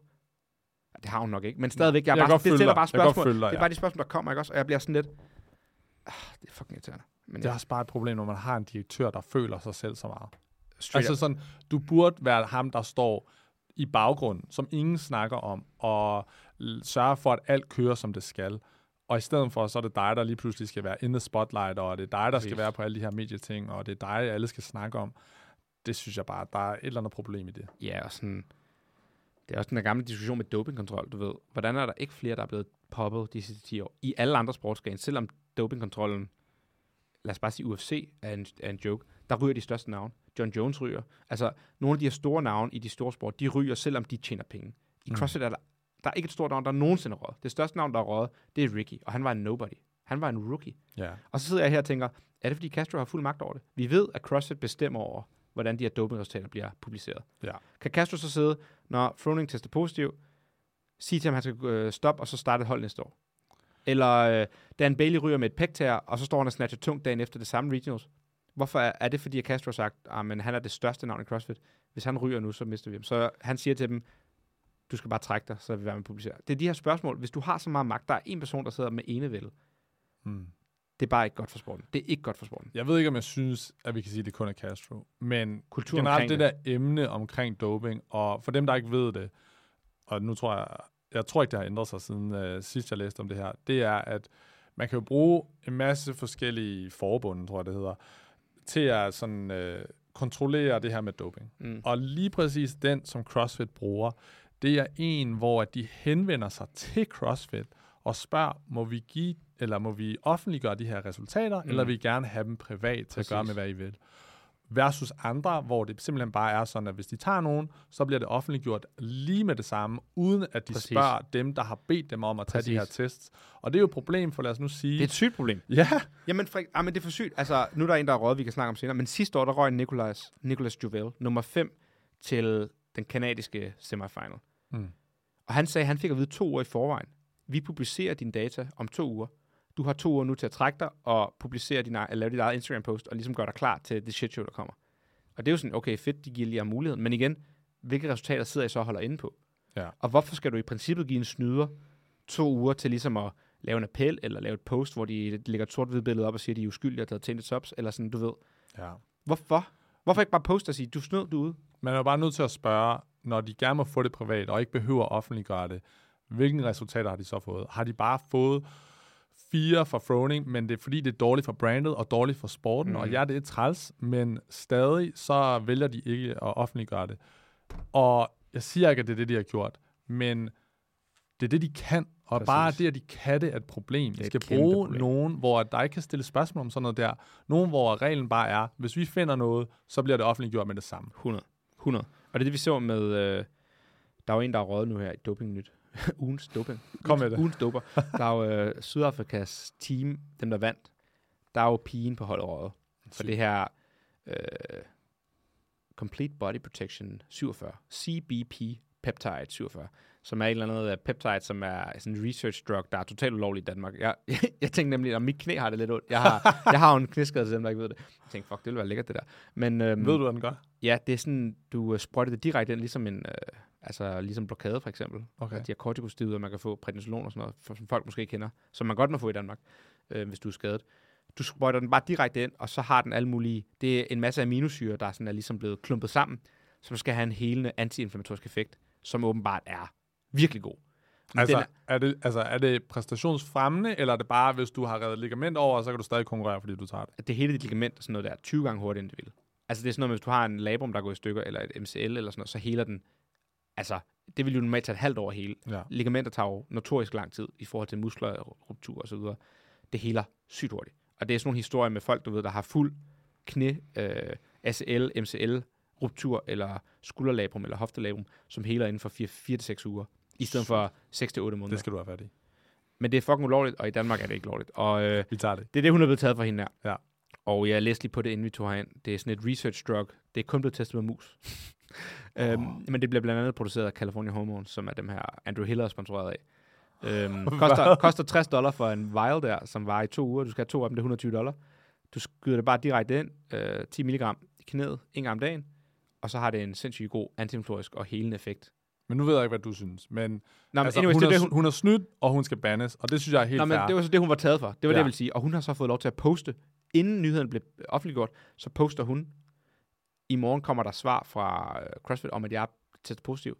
Og det vil jeg godt ligesom komme på forkant med. Så hun har jo også fået nyheden. Hey, vi udgiver dine nyheder i morgen. det synes jeg er så okay. Nej. Hvorfor ikke? Hvis altså, du jeg snyder, synes, det er et problem, det der med, at de kan holde det privat, hvis, Hvis det du. Men jeg synes, det er okay at sådan advare atleterne. Skulle du advare, så du er jo snydt. Hun ved det jo godt. Hendes advarsel er hun ved, at jeg har taget det, og nu bliver jeg testet. Hun Mm. har vidst det i flere måneder. Hvad er problemet med det? Jeg synes jo bare, okay, Hvorfor skal du give en snyder en... Hvorfor har, skal man give dem en olivengren og ligesom sådan række ud og sige, nu gør vi noget sødt for dig, så du ikke får så meget kritik om to dage? jeg synes også, man sagtens kunne lade være. Men jeg synes ikke, at jeg... Altså, jeg stiller mig ikke kritisk for, at de gør det. Altså, jeg synes bare, Men- det var sødt af dem, men det, det, det skaber jo ikke noget problem, at de gør det, synes jeg. Men det gør det jo for hele kulturen omkring. Så, så nu ved vi, vi kan godt se igennem folks bullshit. Der er mig. Ja. Når folk poster det, så ved vi, du er en løgner, du har krudtet. Prøv at tænke på mange, der sidder derude. Hendes mor, hendes familie, alle, der ikke dyrker sporten, alle hendes fans, alle dem, der laver scaled atleter og ikke ved, hvor udbredt krudt er. Alle dem, der sidder og lytter med her. Og så læser de der post, og siger, ej, det var synd for hende. Selvfølgelig har hun taget tainted supplements. Det er jo ikke rigtigt. Hun, hun sidder jo selv og siger, hun ikke har taget krudt. Det må jeg jo stole på. Men det vil hun Og det betyder- skrive, om hun vidste før eller efter alligevel. Det er stadig noget andet med, at hun kan få lov til ligesom at lave sit eget narrativ. Og om vi ved det eller ej, så sidder folk derude og tror på, hvad de her idioter siger. Ja, okay, det kan jeg godt følge lidt. Folk at tror hun stadig, kan nå at, at skabe folk tror stadig, at Lance. Armstrong ikke er krudtet, eller øh, alle de her amerikanske øh, baseballspillere, der blev taget i øh, starten af nullerne. Ja. Altså, folk er bare sådan, at de er ikke på krudt. Jeg kan godt følge, at jeg synes, det, at det der med, at de kan nå at skabe narrativ, før det kommer ud, det synes jeg er et problem. Hvorfor synes du så, at de skal have lov til at få gøre Nå, men så, jeg, du har overtaget Nå, okay. ja. Og det, Men- og det, der, der er problemet er med, det er det her narrativ. Nu har jeg været inde og læse hendes post, og Ja. jeg kan faktisk lige læse det. Jeg tror lige, jeg vil finde det. Okay. Det er lidt sjovt. Jeg vil Men- ikke læse det op over for, men det er bare sådan... Øhm, Men mens du gør det, så vil jeg sige til dem derude, jeg siger ikke, at alle krutter bevidst, men det er bare sjovt, at, at de, lad os sige, Der- det bliver jeg nødt til at afbryde dig. 150 atleter, der er blevet taget inden for de sidste 10 år. Jeg tror kun, jeg kender en, der reelt har sagt, ja, det er rigtigt, jeg var kruttet. Ja. Alle andre er tainted subs. og der, ham og havde der, jeg så meget respekt det for. bliver man altså lidt træt af at høre Det var jo Nicholas Joel, han snakkede om tidligere. Ja. Han var ude og sige, hey, jeg var i et øh, mørkt sted i mit liv. Jeg følte ikke, jeg blev bedre. Jeg havde ligesom været til regionals tre gange, uden at slå igennem. Jeg havde det vist niveau. Jeg tænkte, de andre gør det, jeg bliver nødt til at slå igennem. Jeg tog det her. Jeg er fandme ked af, at jeg gjorde det, men jeg gjorde det for at blive bedre. Og jeg var bare sådan, fair nok. Du, ja. du, du lyver ikke. Du står inden for det. Du ved, det er en fejl. Jeg synes ikke, det er rigtigt. Jeg synes stadig, du skal bandes. Men Ja. jeg var bare sådan, fedt, at du... Fordi jeg kan sætte mig ind i det. Jeg var også bare sådan der, fuck, jeg har også lyst til at krudt. Nu har jeg fucking været til regionals, hvad det, fire gange eller Mhm. mm. et eller andet, eller semifinals, hvad vi kalder det, og de har store konkurrencer. Og på team er det mindre udbredt, for sure. Jeg har mindre bitterhed i mit liv, efter at have været på team, for jeg føler, at vi faktisk har en reel chance for at vinde. Men Ja. individuelt var jeg sådan der, jeg havde ingen chance. Jeg havde også bare sådan der, fuck, hvis jeg tog krudt, jeg ville være så god. Og den tanke sad jeg bare tit med, ikke også? Mhm. Men jeg bliver nødt til at gå dig imod, når du siger det her med sådan, de ikke tager det med vilje. Det gør de. Det her peptid, får, hun siger, det er tainted tops. Der er ikke noget sted i verden, de producerer protein på, hvor de bare ligger og hælder peptider i. Jeg siger bare, at lad os sige, der er blevet taget 200 mennesker. Jeg er åben for muligheden af, at en af dem I, ikke tog det med vilje. Og det er kun måske- det, jeg siger. Men det der med, at de alle siger, det er tainted subs, det er det, jeg siger. Det skal Bro, folk det altså bare- stoppe med at tro på, hvis de gør. Men det, der, det er jo- 99, men det er jo et en halv procent af de folk, der bliver taget, de gjorde det med vilje. Det er, et det er i hvert fald non- min det er et non-factor, at du siger det her med sådan, ah, men så er der måske 1 ud af 200. Ja, selvfølgelig. Men vi skal stadig være åbne for det. Nej. Hvorfor? Hvis det, fordi så er det jo bare sådan helt tilfældigt. 1 ud af 200, det er jo bare så lidt, det er en halv procent. Selvfølgelig vil der være med alt. Altså sådan, hvis du har en eller anden spritbilist, så er, sådan, er der sikkert også 100 i den statistik, der faktisk ikke var fulde, mens de kørte galt. Men man skal bare stadig anerkende, at det kan ske. Nej, fordi Hvorfor det, det er igen det der med narrativet. Det er ligesom med klimaforandringer også. Så har du inde i DR, så sidder der en, der skal, være, der skal sige, at vi har klimaforandringer. Og det er der 10.000 videnskabsmænd, der sidder og siger. Og så er der to psykopater på nettet, der ikke er enige. Og de skal have taletid. Og så er det en til en, og så det bliver det sat op en til en. 50% er for, 50% er imod. Men virkeligheden er jo ikke sådan. Hvis vi anerkender, at der er nogen, der ikke tager det med vilje, så bliver det lagt op som om, man sådan, ah, men halvdelen tager det ikke med vilje, og nogen gør måske ikke. Men realiteten er jo, at der er 1000, der tager det med vilje, og så måske en, der ikke gør, hvor det er et uheld. Og det er så lidt, at det faktisk slet ikke burde nævnes, for det er non-factor. Og det er igen med narrativet. Det vil betyde, at folk, det vil altid diskuteres, han krudtede, ah, men måske var det faktisk det der med, at han fik det i en bøf. Det er så lidt, og der er så lidt chance for det, at det skal slet ikke være en del af samtalen. Samtalen skal bare være, han tog krudt. Slut. Punktum. Det skal ikke være, øh, men måske fik han det faktisk, fordi han trådte på et rustent søm i går. Men der er tror jeg sådan- bare, vi er lidt forskellige. Fordi jeg kan godt følge, hvad du siger. Jeg tror bare, at så synes jeg også, det er lidt synd, at hvad jeg hører fra dig sige, det er så, at så skyder vi alligevel dem ned, som måske, at det var et uheld. Der er jo ikke nogen, det er der på at sige, der Men det, er vi ikke siger- nogen uheld. Vi siger jo, at der godt kunne være en ud af Nej, 200, hvor der det er noget, du siger. Og så prøver jeg at du spille på tror, lejen. du tror, at der er ingen i Der hele er verden. måske en ud af Men fucking... det er det, jeg siger. Nej, Og hvad så? Jeg siger bare, at så er det også synd, at de også skal skydes ned. Nej, for I det er jo ikke for nogen af dem, vi snakker om. I stedet for bare lige en sætning og, og, og Hvorfor skal redegøre den for, det sætning fylde noget? Okay, lad os sige det sådan her. Hvis der er 1000, der krutter, Ja. og der er 99, der har gjort det vilje, en, der har gjort det, så Ja. burde det er hvad? Hvor mange procent? Det er sådan noget fucking en promille. Vitterligt en så promille. synes jeg, så de- burde den sætning, du snakker om, fylde en promille-diskussion. Det er også det, jeg prøver at gøre Nej, til. du siger, at man skal have en bisætning. og en bisætning betyder, at vi ligesom siger, han har kruttet, han snød, men det kan faktisk godt være, at han ikke snød. Og når jeg så sætningen slutter der, så sidder der en eller anden, der ikke ved noget om det, og tænker, mm, ja, måske snød han faktisk. Han var jo faktisk meget sød, da jeg mødte ham til CrossFit i går. Så ja, jeg tror ikke på, at han kruttet. Jeg føler, vi, jeg føler, vi er i hvert fald meget tæt på at være enige. Ikke helt. Det, du Og det siger, er, er, at de at- burde... De fleste, 99 procent af de folk, der bliver Det er, taget, og det er mere end siger- 99 procent. Det er højere. 99,9, Ja. der bliver taget og siger, at det var tainted subs. Det er bullshit. Og den er disku- bare det, vi Og så- sidder nu og og, så- bruger, og- Jamen, bare det, at vi sidder og bruger fem minutter på at diskutere, at det ikke er en mulighed, at det er tennis ups. Det er med til, at deres narrativ giver dem en chance for at lyve og snyde flere folk. Vi burde slet ikke... Det, det jeg mener, at de får lov til at sige, at det er tainted tops, det gør, at vi sidder nu og diskuterer det her. Og folk til middagsbordet sidder og diskuterer det. Tainted tops, det er ligesom for eksempel med trans, øh, altså transkønnet. Det fylder så meget i debatten. Statistisk set er det fucking 0,001% af befolkningen, eller et eller andet, du ved. Det Mhm. fylder så meget i forhold til, hvor stort problemet reelt er. Ligesom tainted subs, det fylder så meget diskussion om krudt, men det, det, er ikke en, det er ikke et non-factor. Det eksisterer ikke. Tainted subs eksisterer for alle praktiske formål ikke. Jeg kan godt følge, hvad du siger. Okay, det er fint. og af respekt for dig, så stopper jeg med at nævne muligheden for, at der er tainted subs. Nej, Så- så, det der med muligheden er, men det fylder for mig snak. Og det kan vi godt være enige. Og nu- det er jeg helt enig. Og alle de her opslag, nu læser jeg bare lidt af det. Hun Ja. hedder Angie Conway. I kan lige gå ind og, jeg har lavet skrevet på hendes opslag, at hun er en løgner forresten. Det kan jeg også lige gå ind og gøre, hvis jeg har lyst til. Hun laver endda sådan lidt sarkasme om, og oh, it must be tainted subs, som om, at vi driller hende med, at hun vil sige det. Og så siger hun selvfølgelig, it must be tainted subs. Ej, Ja. Så hun laver sådan en opslag. Nu ved jeg godt, uh, I ved, hvad jeg vil sige. Jeg vil sige, det er tennis subs. Men det, det var det ikke. Ja. Og det er jo selvfølgelig tennis subs. Hun har taget det her CP, uh, CPB uh, 47, vi lige snakkede om. Det er noget, man skal skyde direkte ind i knæet. Det er ikke noget, du kan få andre steder. Whoops. Ja, whoopsie do. Så jeg, hun har røget. faldt, jeg faldt på nogen. Og hun sidder her. Thank you for my community, for your undying love and support to my team, bla bla bla. I've done everything right. I devoted my entire being to the sport, eating clean, getting the required sleep in, bla bla bla. Og jeg, cit, stop citat, tog også krudt. Uh, citat fortsætter. Made sure my prescribed medication was not on any banned list. Det er forresten også en løgn. Didn't drink or party, train my ass off every single day, bla bla bla. Hun, hun er fuld af lort. Og det, der så irriterer mig nu, der er 76 kommentarer på det opslag, der alle sammen hylder hende. Og det er det med narrativet. De, hun sidder og lyver for sin familie, og venner, og hvem der nu stoler, og er naiv. Og du kan godt være et godt menneske at tage krudt, og du behøver mm. ikke hænge ud, bare fordi hun tager krudt. Men det her med, at hun lyver for folk, Ja, det er et problem. det er ligesom, når folk tog steroider, og så sagde, det er det her proteinpulver, der gør mig stor. Tag ansvar for, hvad det du gør. Ja, altså når folk tog steroider og sagde sådan, det er Bodylabs proteinpulver, der gør mig stor. Det var sådan, det er løgn, det er steroider, der gør dig stor. Og så sidder der en eller anden 15-årig og køber ekstra meget Bodylab, fordi han tænker, jeg vil også være lige så stor som ham der. Ja. Det er en fucking løgn, og jeg hader det her narrativ der. Folk, kommentarerne, my right or die, hjerte. This does not define you.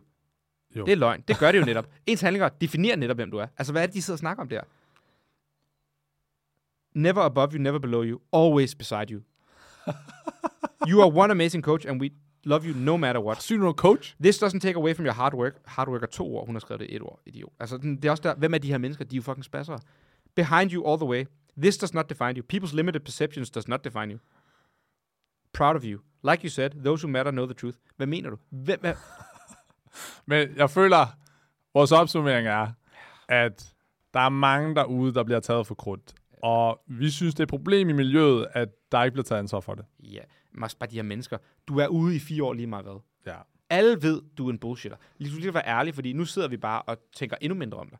Hvis hende der kom ud og sagde, hey, ja, jeg prøvede at blive bedre. Jeg vil godt til games, synes, det var fedt. Så er det bare sådan, I get you, fam. Altså, Mm. jeg forstår det godt. Nu sidder jeg bare og tænker, du er en fucking hat. Og hun er alligevel blevet bandet i fire år. Det bliver hun uanset.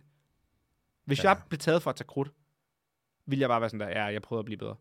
Man bliver i hvert fald træt af at høre det. Ja, men Altså, det er sådan, sådan lort. Det er værre end basic bitch Instagram quotes der. det er værre, når jeg ser sådan en af dine atleter lægge et eller andet op, hvor de bare sådan, Hey, hey, hey. Uh, flying through the weekend, og så laver de, friendly og så, fire og så laver de, Hvad øhm, sker så laver de muscle-ups, og inden det er weekend, er bare sådan der, hold, det er så kedeligt at læse. Sindssygt, Så mand. hun hedder Angelique Conaway.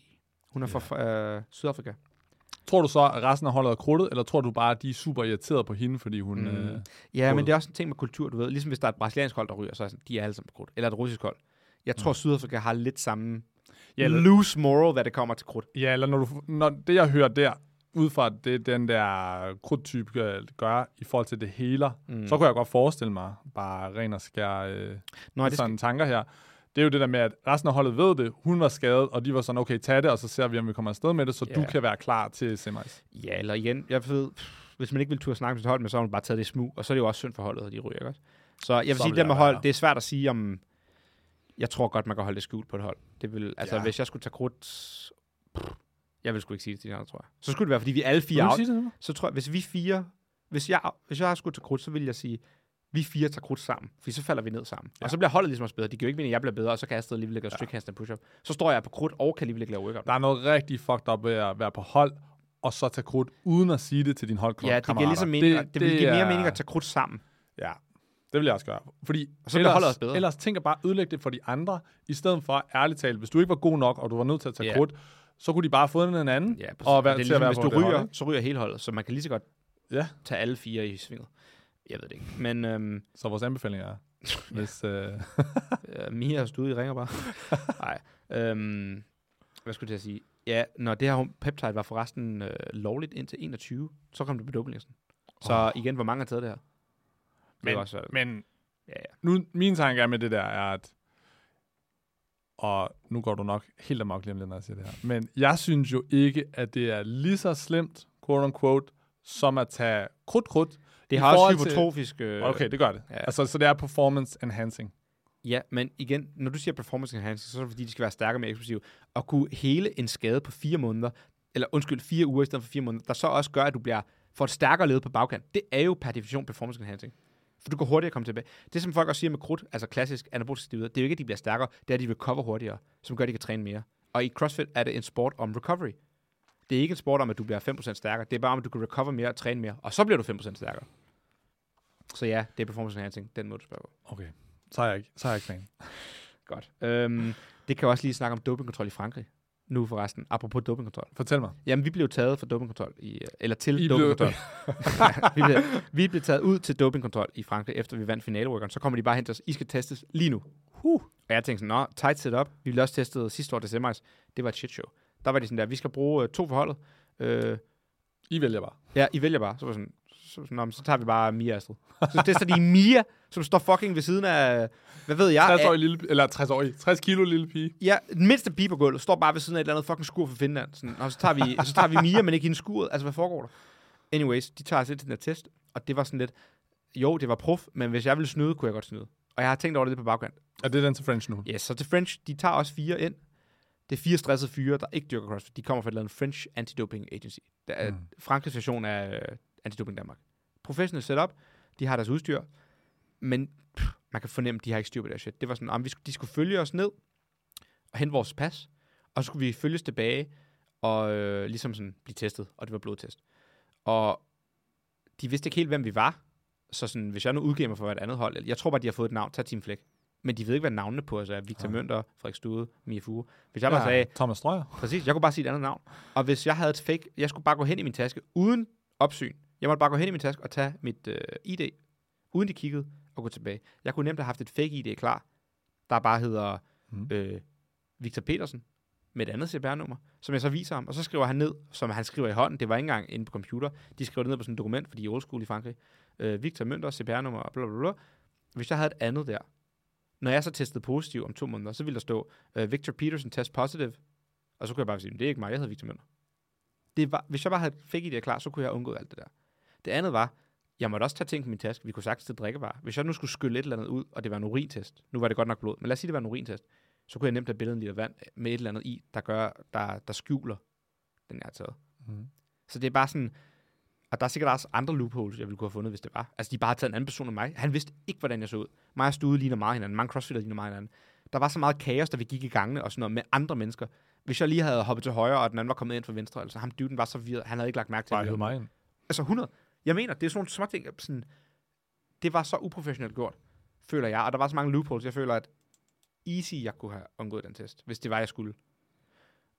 Og igen, hvis de tester positivt, jeg ved da ikke, hvor det der bliver annonceret hen. En eller anden fransk hjemmeside, så skulle der ikke nogen, der sidder og kigger på, så står der Victor Mønter og tester positivt i Frankrig. Ah, men der er de også CrossFit license. Ja, Jeg måske. tænker, det Måske, trods alt. Men igen, det var mindre prof, end jeg troede, det ville være. Og hvis det er sådan, at det fungerer til games, så, jeg, så kan jeg godt forstå, at der ikke er nogen, der tester positivt. Tror du, der er mange, der slipper udenom? 100. Hvis jeg ved, at jeg tog krudt og stiller op, og jeg er bange for, at jeg har sagt forkert, så vil jeg have sådan, jeg vil tage nogle forbehold. Jeg tror bare, jeg vil, jeg vil bare tro, at de stadig vil kunne track, sådan, track you down. Altså lad os sige, at du giver et falsk ID. Så er de sådan, men vi kan ikke finde ham her, men vi ved, at han var på Team Flæk, vi skal have ham her, Victor Mønter. Hvad skal French gøre? Skal de komme til København og teste mig? Så skriver de mig en Men de er mail. i morgen. CrossFit license. Så skriv... Så vil CrossFit jo bare være sådan... Um, Jamen, vi ved, hvor stort et shit show CrossFit er. Det kommer ikke til at blive fuldt op på. Det vil jeg håbe. Det Bro, de havde engang Astrid på til semifinals. De havde vores reserve på, da vi mødte op. Ja, det er sygt. hvis de ikke engang får styr på sådan noget shit, tror du så, de tracker en eller anden random Victor ned til French Throwdown? Elite team. De er jo ligeglade, mand. They don't give a shit. Der er loopholes. Der er mange. Alright. Øh, Men vi lidt Vi kommer også til at have en fuld Ja. podcast om doping, Ja. selvom den her næsten er blevet til Vi skal faktisk have en ekspert inde, øh, der skal snakke om hormoner. Ja, vi prøver fat i øh, en læge inden for Rigshospitalet, øh, som øh, vil snakke lidt anaboliske steroider og udbredtheden i sådan, den danske befolkning. Men øh, vi venter lidt med at annoncere det, indtil vi er helt sikre. Det var fedt. Vi tager lige nogle lytterspørgsmål til at slutte af med. Let's go. Øhm, vi har fandme fået mange. I må godt sende flere til Vi laver et helt special på et tidspunkt, hvor vi bare kun kører lytterspørgsmål. Ja, Men lige nu tager fedt. vi bare lige nogle af de sådan, øh, lidt Top. sjovere. Emil, du kan starte, så kan jeg finde nogle frem. Øh, Der bliver spurgt her. Hvor mange atleter har Emil under hans vinger, og hvor ofte ser han dem? Uh. Okay, jamen jeg har sådan cirka 20 atleter under mig. Og det er nok også sådan... Øh, det er ikke fordi, jeg ikke vil have flere atleter, men det er i hvert fald, øh, der er et cap på sådan 25. Og det er fordi, jeg føler, at efter det, så begynder jeg ikke at kunne give den individualis- individualiserede Han vil ikke tjene for mange penge. tilgang til atleterne, og i forhold til det, jeg føler, de har brug for. Ja. Og Fair Hvor meget jeg ser dem, det er jo sådan, jeg har to typer. Jeg har, hvad, man, eller hvad jeg kalder on-site, som... Øh, Skulle nødt være dansk. aldrig. som er sådan, sådan set typiske atleter, der bor i København. Og det er kun fordi, at de så hver uge kommer til at se mig inde i Butchers Lab, Mm. hvor vi så bruger en øh, team på gulvet, øh, blandt andet, og simpelthen bare gennemgår de øvelser, som nu, de nu skal blive bedre til, eller lave nogle tests, mm. gennemgår deres program og Mm. snakker. Og hvis man er remote, som er den anden mulighed, så snakker vi også hver uge, men så er det bare via Zoom, Ja. og så er der gennemgang, gennemgang af alle de her ting der. Og jeg er jo så det, man vil kalde en on atlet. Så Ja. jeg har en PT med Emil hver uge. Udover at vi ser ham til teamtræning, og jeg måske ser ham lidt mere end hans andre atleter, tror jeg. Ja, Bare fordi vi også vi hænger er lidt også ud privat og så videre Ja. og træner. Men sådan helt officielt, vi er pursuit, så er det en gang om ugen. Så Ja. øver vi i den her periode øh, stem til håndstand. Det er det, jeg godt vil blive god til. Ja. Det synes jeg går godt. Og det er bare sådan rart at have en gang om ugen, hvor man ligesom bliver stået til ansvar for, at nu bliver det gjort. Og så har jeg ligesom nogle lektier, jeg skal lave.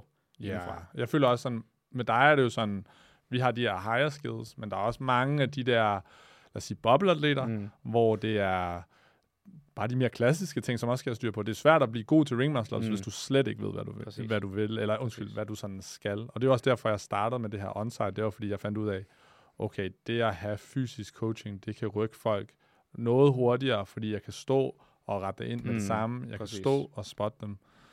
Så vi Øh. har øhm, Mads. Han har cirka 25, siger vi. Altså, nu svarer vi Mads.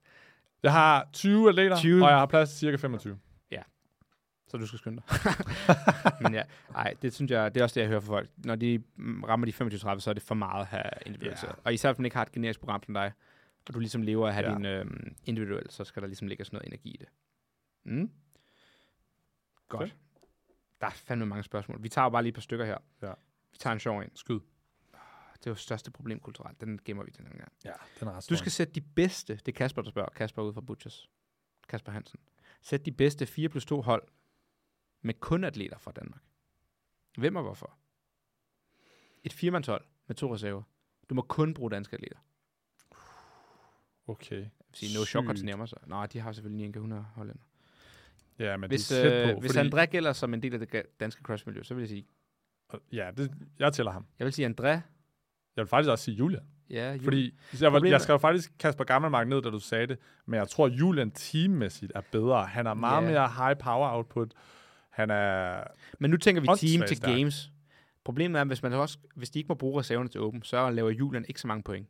Men de kommer selvfølgelig videre. Ja, de kommer selvfølgelig Altså, videre. han, er, er altså, altså, Ja, han, er, han er heller ikke sådan dårlig til kom. Nej. Jeg vil sige, Julian, André, Holger vil fanden også være godt deroppe af. Ja.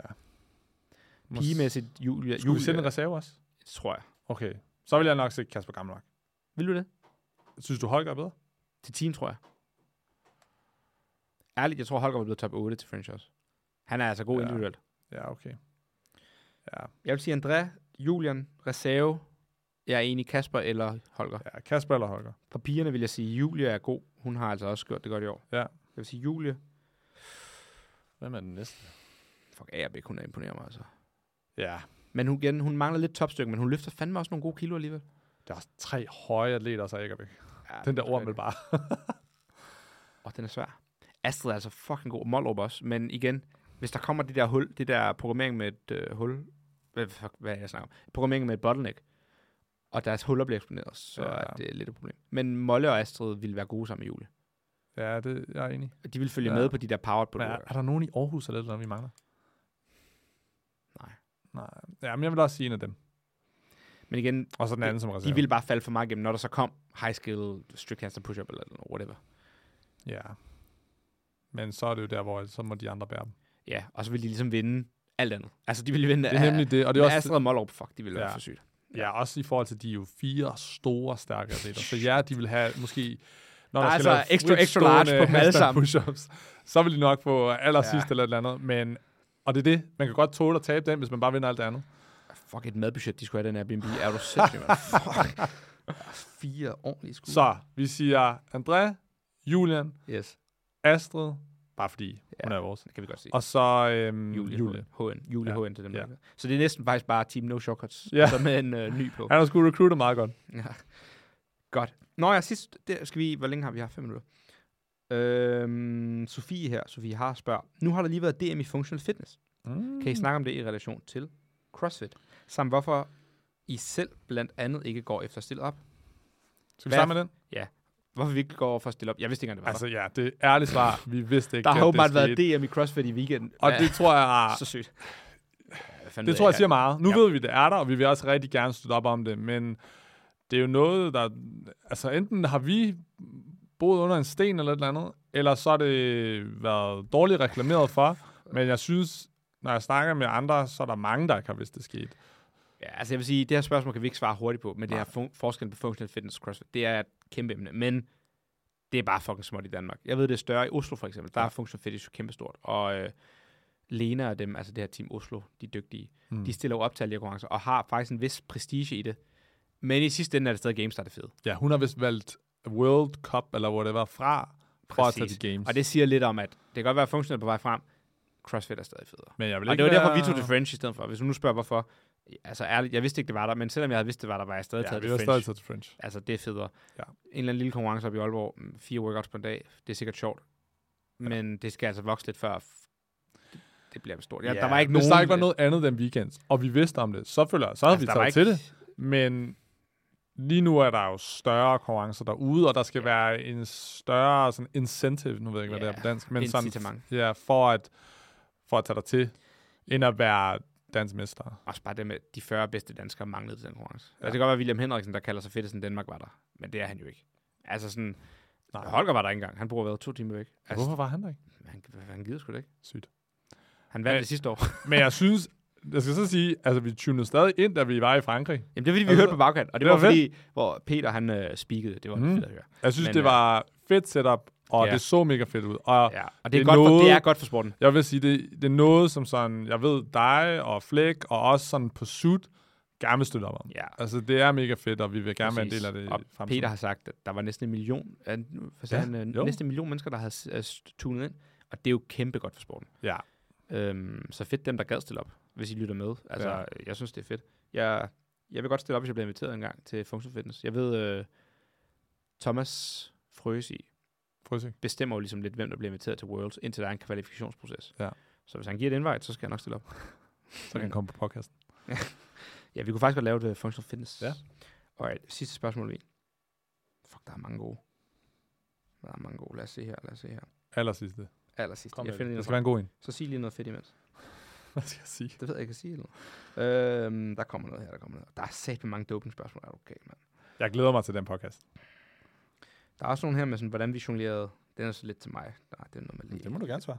Der er faktisk et spændende her med øh, kvinders cyklus og træning. Den kunne vi også godt øh, have et special om med hormoner. Ja.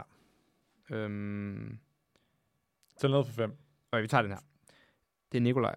Kom. Det er et lidt længere spørgsmål, men vi kan godt svare det lidt hurtigt. Han er helt ny i CrossFit. Jeg øh, opsummerer bare lige spørgsmålet. Ja. Øhm, han starter på No Shortcuts. Han, som han selv siger, det kunne være hvad som helst. Han har bare brug for noget. Han Mhm. synes, No Shortcuts er fedt. Og planen er at blive bedre. Men han synes, det er uoverskueligt at skulle starte CrossFit, fordi at nu starter han fra nul, og der er ligesom 10.000 skills, han skal kunne. Han er bange for at blive udbrændt. Så han vil vide, hvilke pejlemærker er der, man bruger til at vurdere ens niveau, ens forudsætninger til at blive god. Han siger, at han har kendt fodbold. Han kan kigge på en i fem minutter og vide, ham der bliver god. Han øh, er lav, han sparker til bolden med højre og venstre fod, han kan dreje hurtigt, han kan blokere bolden. Hvad ved jeg? Ja. Hvad ser du, når du ser en CrossFit, du tænker, de har potentiale, og hvilke pejlemærker vil du sætte For eksempel, du skal kunne snatche 120 for at komme til regionals. Ja. Har du nogle sådan, øh, giv mig fem pejlemærker og nogle kriterier, du vil se for en ung atlet, du tænker, de slår igennem. Jeg vil nok starte med... Jeg vil sige sådan to ting, hvor hvis jeg bare kigger på nogen mm. og tænker sådan, uh, der er noget der, der kunne blive rigtig godt, Mm. så er det sådan mobilitet. 100. Altså, kan de komme ned, og i et squat har de god sådan overhead-positioner. Det er for nogle af de her piger løfter så godt. Ja, og det er også bare sådan... Øh, igen, vi kan tage Frederik Stude. Jeg tror ikke, han har nogen måde at sige det her. Men sådan, han er jo super dygtig, og bliver endnu dygtigere og kommer op på højt niveau. Men noget, der rigtig holder ham tilbage, som han er svært ved at, sådan at bryde igennem mm. på, det er hans overhead-mobilitet. Han Ja. ja. er rockerstærk. Altså, han kan strict press 95 kilo. Ja. Og det er det, vi Men- ser forskellen på Philip Thun og Ja. Stude. Philip Thun er født med god mobilitet, Ja. og også stærk, ligesom Stude er stærk. Ja, de er men, lige så stærke. men han kan ligesom sætte sig, Stude, undskyld, øh, Philip Thun kunne ligesom fra starten af sætte sig i positionerne. Ja. Og når jeg siger sætte sig i positionerne til Nikolaj her, der lytter med, så er det, at du kan sætte dig i bunden af et overhead squat, du kan Ja. snatch, du kan clean jerk, du har ligesom god mobilitet. Ja, eller bare sådan noget som en strict handstand push-up. Præcis. Stud er mega stærk, men efter 30, så, så brænder han ud, fordi hans mobilitet sætter ham i nogle positioner, der gør, at han bare fatiger hurtigere Præcis.